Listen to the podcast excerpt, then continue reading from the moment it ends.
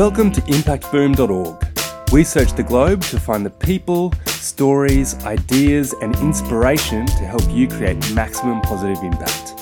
Each week, Impact Boom brings you thought provoking interviews with world leading practitioners passionate about creating positive social change.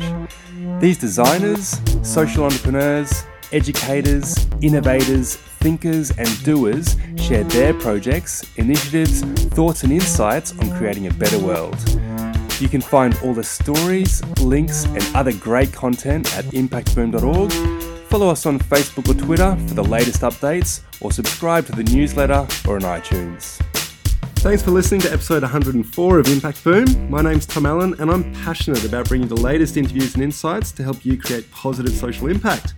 Today, we're speaking with Luke Terry.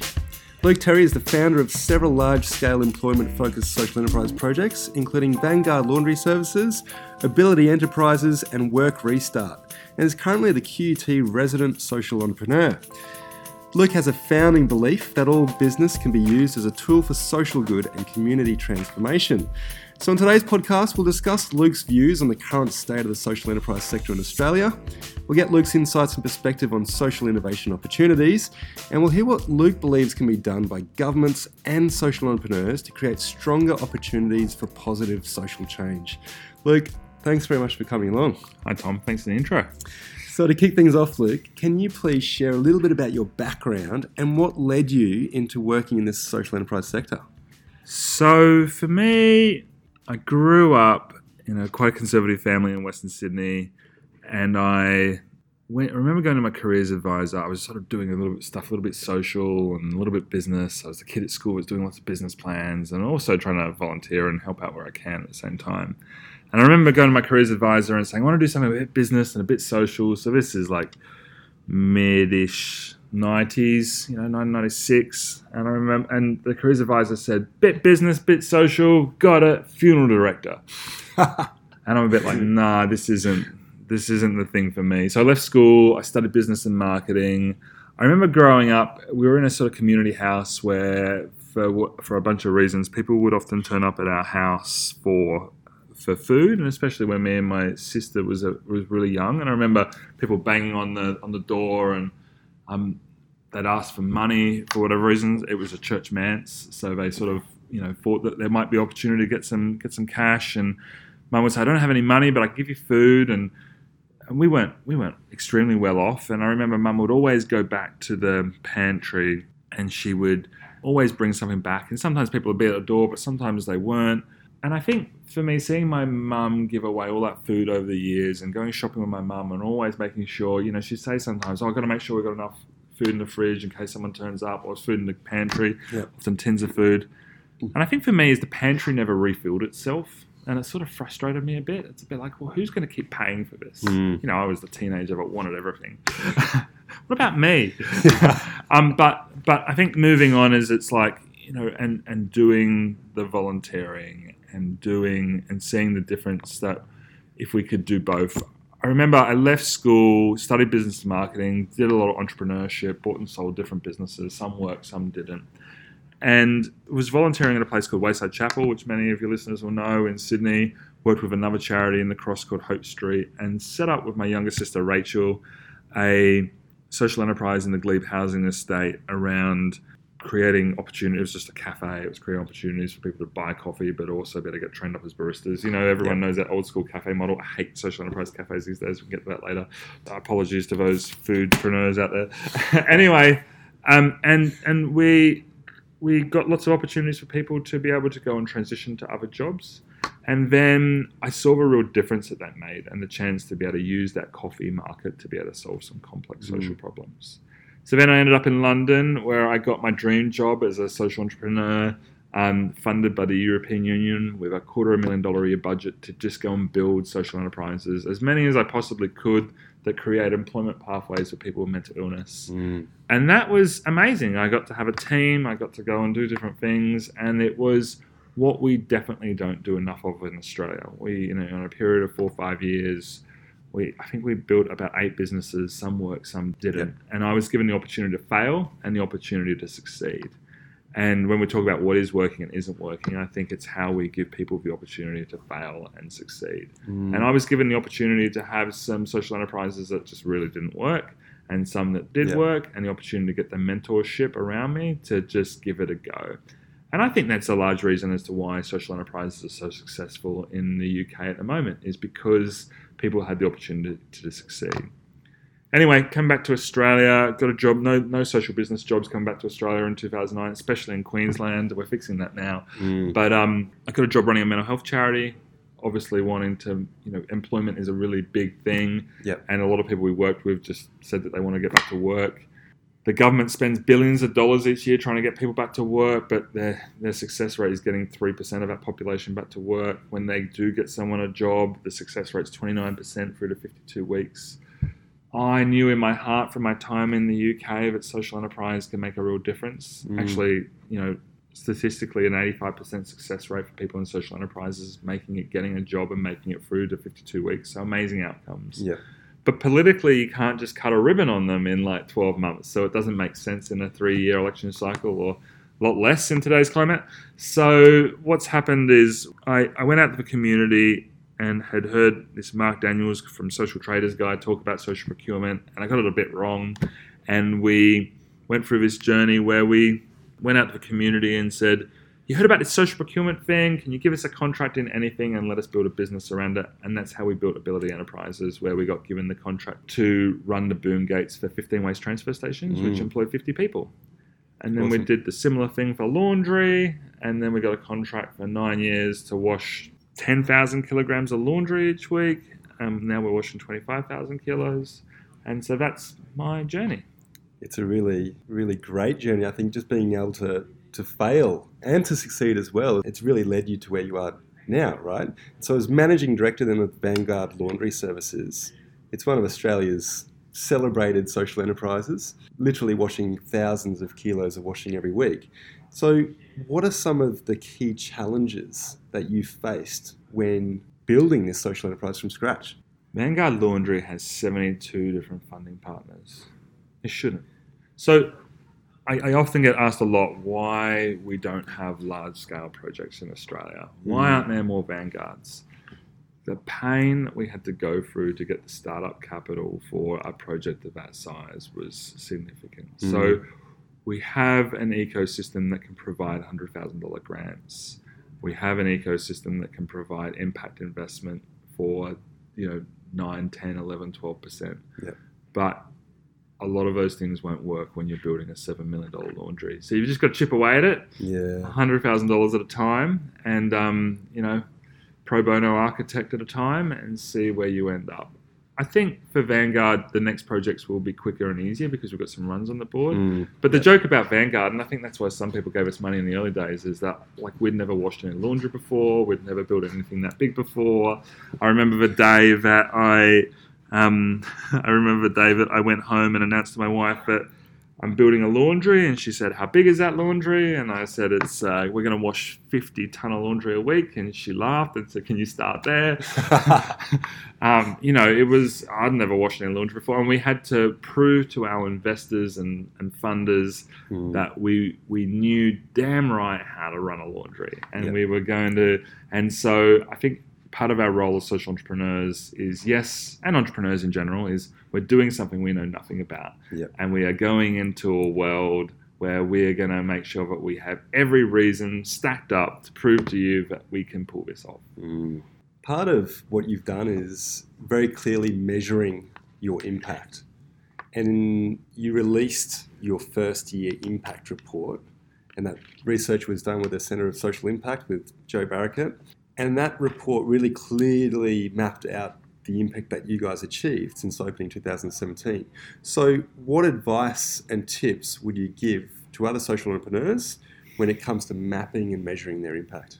So, firstly, that, that research came out of, you know, out of the 72 f- partners, it came at about partner 14 when some of the partners that I was pitching to were saying, you know, we love what you're doing and we love your enthusiasm and we think it'll be great, but there's actually no evidence base to suggest that mental health and employment are linked and they can Mhm. make a real difference. Yeah. And actually, $7 million to get 50 people jobs is quite expensive, and it is. Yeah. Um, whereas my cell was people with mental illness are dying in their 50s versus the 80s for the rest of us. Um, I'm convinced that having a job, and we've got some research overseas to suggest that having a job and well-being is critically linked. Yep. If we can have the Laundry Funder Career and Development Centre with within that, if we can particularly target people with a lived experience of mental illness that haven't been employed for five years or more, Mm. if we can do these things, I, I think it makes a difference on smoking rates and all that sort of stuff. And all we measure in Australia at the moment around employment impacts is do they have a job after 13 weeks and 26 weeks? We're starting to get to 52 weeks.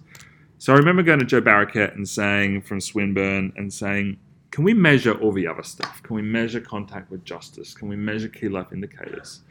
And some stuff has come up as irrelevant, like the it's in contact with justice actually hasn't changed with all, and people with mental illness are more likely to be um, a victim of crime as opposed to um, you know partaking in it. Yep. Yep. Um, you know, it depends on the sector and where they are and that sort of stuff. Mm. But it's you know it's been our experience. But we didn't expect to save our local hospital two hundred thousand dollars in reduced mental health stays at the mental health ward.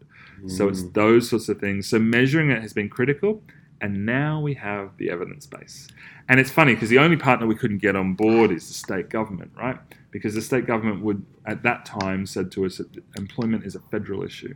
Mm. So now we're going, hey, well, if employment's a federal issue, then why is it making such a difference in our research to housing? Why is it making a difference? What we save your local hospital two hundred thousand dollars. yeah. And and so like my next dream in that is aligning that research to our customer cell and saying, look, for every kilo of laundry you you wash with us, this is the impact that you're making your community, and um, you know, how can we make a difference that way? Yeah. And it's a lot of fun. Certainly is. It's, it's been a really fascinating journey until now, and I think it's just gonna gonna continue creating more and more impact as we move forward. That's for sure. So, Prime Minister Malcolm Turnbull did the soft launch of Vanguard Laundry. Um, He did the real launch. We did a soft launch, and then he came back. Oh, he came back as well. There Yeah, you go. I hope he's still the prime minister when uh, your viewers listen to this. yes, well, with, with the current news, we'll, we'll have to wait and watch that one. But he described Vanguard as something that the Toowoomba community should be very proud of, right? So, in gathering the support, not just from the Toowoomba community, but these 72 different funding organisations that you said you had to pull together, can you shed a little bit more light on how you best approach these partnerships and what you think the keys were to successful collaborations. I mean, you, you said effectively that you need to make damn sure that they thought you were the right people to, to run a laundry, but you know, what are the ins and outs of that? If we, if we use in sequence, so the first partner for Vanguard Laundry was the St Vincent saying, yes, we'll give you a nine year contract.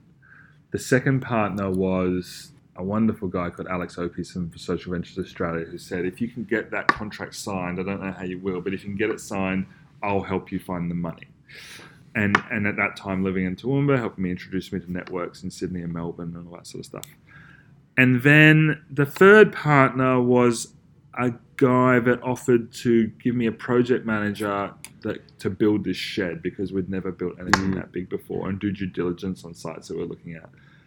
And then he ended up when our land fell through, he ended up buying us this share. We were at an auction because we're looking at what things are going for, and he starts bidding, and I'm like, "What are you doing?" He's like, what are you, "Shut up! I'm buying you a block of land."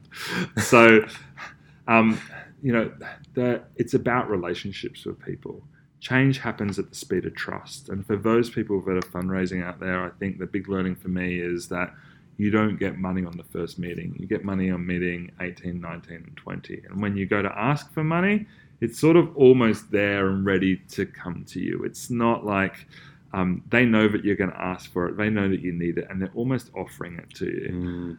and and like there's a few you know my my class tips are uh, like you know always I mean, everyone's heard this is always don't ask for money ask for advice it's like hey like you know any advice on where I could go for this 600 I've got this problem. And so I always present it as a for those people listening now going oh Flick's presenting me a problem.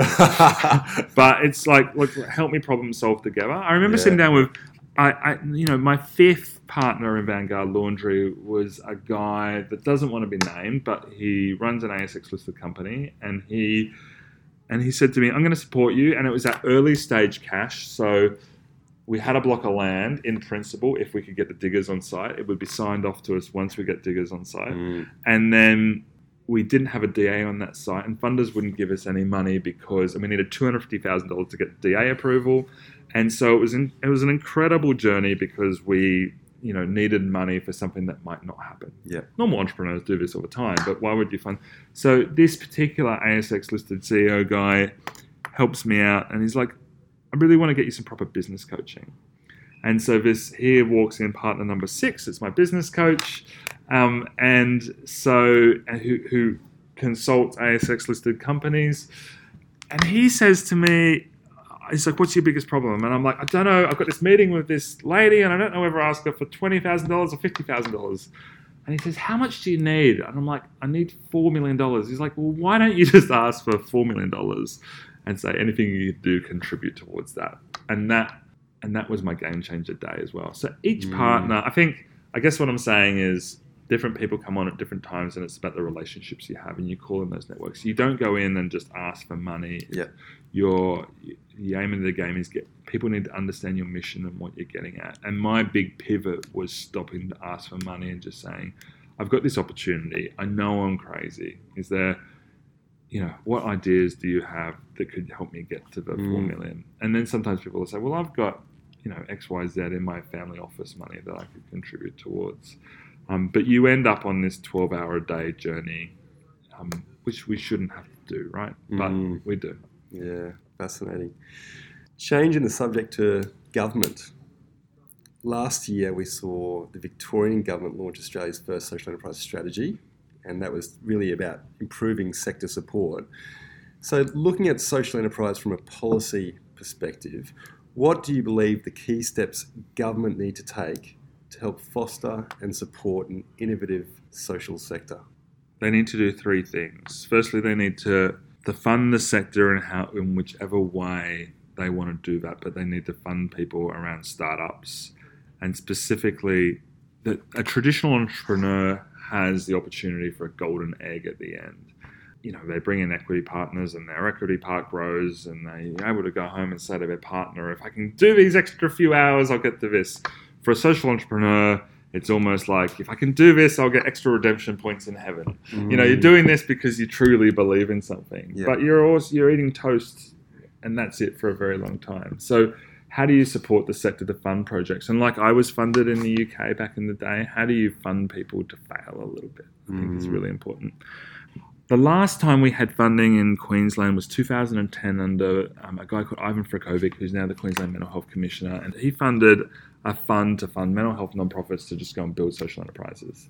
You know, we got Social Ventures Australia involved to do a bit of due diligence. Some worked, some didn't, Mm. um, but they were given the chance to give it a go. So I think that's a real role. How how governments buy and be bold. We haven't seen a lot of governments do bold things like give nine year laundry contracts for someone that hasn't built a laundry before. That you know, let's get serious. If we want to make really big difference, you know, we're seeing some, we've seen some cool stuff in Queensland where there's um, a guy called Tim Beasley who's like a superhero because he kept on walking to Transport Main Road's office. He had a gardening business that did stuff on the side, side of a road, and he said, "Let me build a road." And he said that every not every day, but every month for like two years. And one day they said, "All right, you're on, build a road." And so we need bold procurers to, to really do stuff.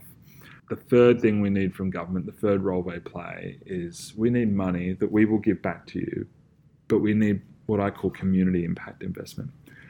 Impact investment, I know I'm going to upset a lot of people, but impact investment for employment focused is employment focused social enterprise is really tricky. So for me, when I hire people at Vanguard Laundry, there's about 25% efficiency gap between the people I hire and where they need to be to get jobs in other places. Mm. And then we then build them up at Vanguard Laundry and our other social enterprises to 100 or 110%. Yep. And then we move them on to another job. We sometimes give them to our competitors. And then we start again. I remember the first time we went and offered a, one of our staff to a competitor. They're like, Are you nuts? Are you- What, are you, what are you doing? Yeah. That's what we do. That's our value add. Mm. And so if I if I've got a million dollar wages bill at Vanguard and I've got a 25% cap clip on my wages bill because of that consistent transition, that's $250,000 a year.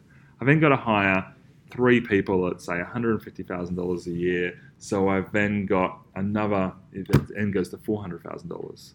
So the only the only toggle I've got when I'm a I'm learning how to run a business that I don't know how to run. Mm. The only and innovate and be competitive and meet the market. Yeah. The only toggle I've got is my finance costs. So paying Mm. impact investors 9, 10, 11, 12% ain't going to cut the mustard. It's actually going to send me broke in startup stages. So we really need governments. You know, they do these funds. You know, they've talked about giving an Adani, mine, a one percent loan. What if we could give good businesses, businesses that are there for community impact, one percent loans? Um, and sometimes we give. Sometimes we've seen governments in Australia, you know, and beyond, give sometimes the intermediaries funds and they say, all right, you can charge your own interest rate there to be able to pay, you know, the ex-banker to be able to, you know, charge their very nice salary piece in the middle. I think we should grant those organizations to be able to manage those funds so that it doesn't, because Mm. often the cost of that intermediary management comes, it, it's, it's being, it's taking from the businesses opportunity to be able to grow yeah. and develop. So we've got to remember that businesses then come along and say, you've got competitive finance rates. But what we don't have often is old money as well. A lot of these businesses are built on old money. Mm. And that's why I love the Yunus model of doing things. I love the idea of, you know, and I love that Griffith had done this, Yunus Business Center, this idea of building businesses where there are, you know, no dividends back to those investors, where it's the finance costs are paid off and it's a modest finance cost. And then it's like, let's go run again. yeah. So for me, if we can use those three principles for government, we we get people that come out of prisons a job again, then that's going to make a really big difference. It's going to make our community safer. So Mm. let's invest in that because then you can build less prisons and we'll reduce your budget. We get people with mental health problems jobs, then they're staying out of a hospital and freeing up your costs around your hospital. This stuff, these businesses can make your your state and country a Mm. really kick-ass place. Yeah, it was fascinating to visit the, the prison a fortnight or so ago with you and, and see what's going on there. And, and it is, it's really game changing work. It's great to see.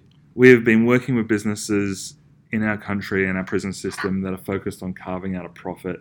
Um, we bring them into prisons, we offer them cheap labour. Um, people don't have a choice about it, and then people leave prison and they still can't get a job, and they still don't have a reference in that process. So what we try to do at Borallon Process is say at Borallon Prison, sorry, not process, is to try and bring industry in, but the deal is is that yes, you can have some affordable labour. We're still going to charge you for it to try and help the individual and set up a social enterprise fund. But when that person leaves prison, they can they have to have a job offered to them from your sector. And so if it's building steel stud frames, it'll be linked to that. Um, and if they if they can't move back to the area where you're located because of parole reasons, then there's a reference for them. And you know it might be that they don't, you know, that the new employer might not know that they're in prison. So Mm. you know, that will reduce recidivism rate to seven to ten percent. We know the data. We've got it Yep. there. It's really exciting. So yeah, it's exciting stuff. So to finish off, Luke, can you Yeah. share a few books that you'd recommend to our audience? yeah. So I love reading. I have a time, and I went through this drought when I was when the laundry was being built, where I didn't read for ages, and it really killed me. I just didn't have any time. Time, yeah. And so my my amazing wife Gosha, who's a every every good entrepreneur will have a wonderful partner, and and that for me is Gosha. And so she got me into Audible. She's like, you need to start reading again, and I started driving places and listening to books. And at the moment, I my my a book I, I really loved over Christmas, even though we're far from it now, is hashtag give work, which is around how there aren't many social problems that can't be solved without jobs, and that's by the founder of Samasource, by Lillian Janah, who's like employed 2,000 people in Africa and set up a great brand called LXMI. I'm completely in love with the book called Ice Cream Social, um, which I just finished about a month ago. I think we've been talking about that offline about um, you know building social supplies into your business. Ben and Jerry's is a business about making money. They're not a social enterprise, but they bought lots of social enterprises into the supply chain Yeah. and how they. It's a riveting book. Have you read it yet? Not yet. It's a riveting book. Please, everyone, all listeners, go and read, go and buy and read Ice Cream Social. It is most riveting, and how they sold to Unilever and the terms that they put into Mm. that. And then I got all like, I want to take over the world with social business, and I read an Elon Musk book, and I just I've been reading that simultaneously. I finished that last week, and and I found it really hard. So I was leveling out. I'd read a chapter of Elon and a chapter of a book. Have you heard of a diamond cutter? Diamond Cutter, yeah. Have you read it? yeah. No, I haven't read it. Oh, almost high it. five. Almost high five. um, and so it's the idea of the Buddhist monk that went out to, um, you know, they sent him out into the world to build a business. He's like, "What business should I should I make?" Have you heard this? And and they say, "Oh, well, the oldest the oldest business is diamond cutting, and you can only cut a diamond with another diamond." So he goes and uses Buddhist, principles, makes his billion dollar business diamond cutting, and it's all about just treating people with integrity and being good and I think we can all do that. Even in social enterprise, sometimes we don't always work with integrity, and I think we we need to keep ourselves honest all the time. Like Mm. I think been really interesting in Vanguard and, and other social enterprises. You know, you have sales teams go out and do stuff, and you'll have a sales guy come back in and say, "Oh my god, I smash them." And I feel really uneasy. Like that's not what we were set out to do, and Yeah. so you know, um, those sorts of tools are really, and that's you know very much sometimes a um, you know entrepreneurial mindset, and we Yeah. have, have to do that. But I, I don't think we do, and and ultimately with our competitors, and we're going to rub up against them. You know, how can we get to a point where we can go and have dinner with our competitors? Mm. And um, the Diamond Cutter is a really good read as well. Yeah, fantastic. Well, there's been some excellent insights and experience shared today, Luke. So thanks so much for that. Thanks, Tom. And look, I'll, we'll certainly look forward to following your journey and, and getting another episode in the future. That's for sure. Thank you. Thanks Cheers. to you, Luke. Thanks for listening to Impact Boom. You'll find links to the initiatives, people, and resources mentioned in this podcast on impactboom.org. Please leave your comments below, and remember, we'll be publishing fresh inspiration and insights to help you create positive impact every week on the website, Facebook page, and Twitter.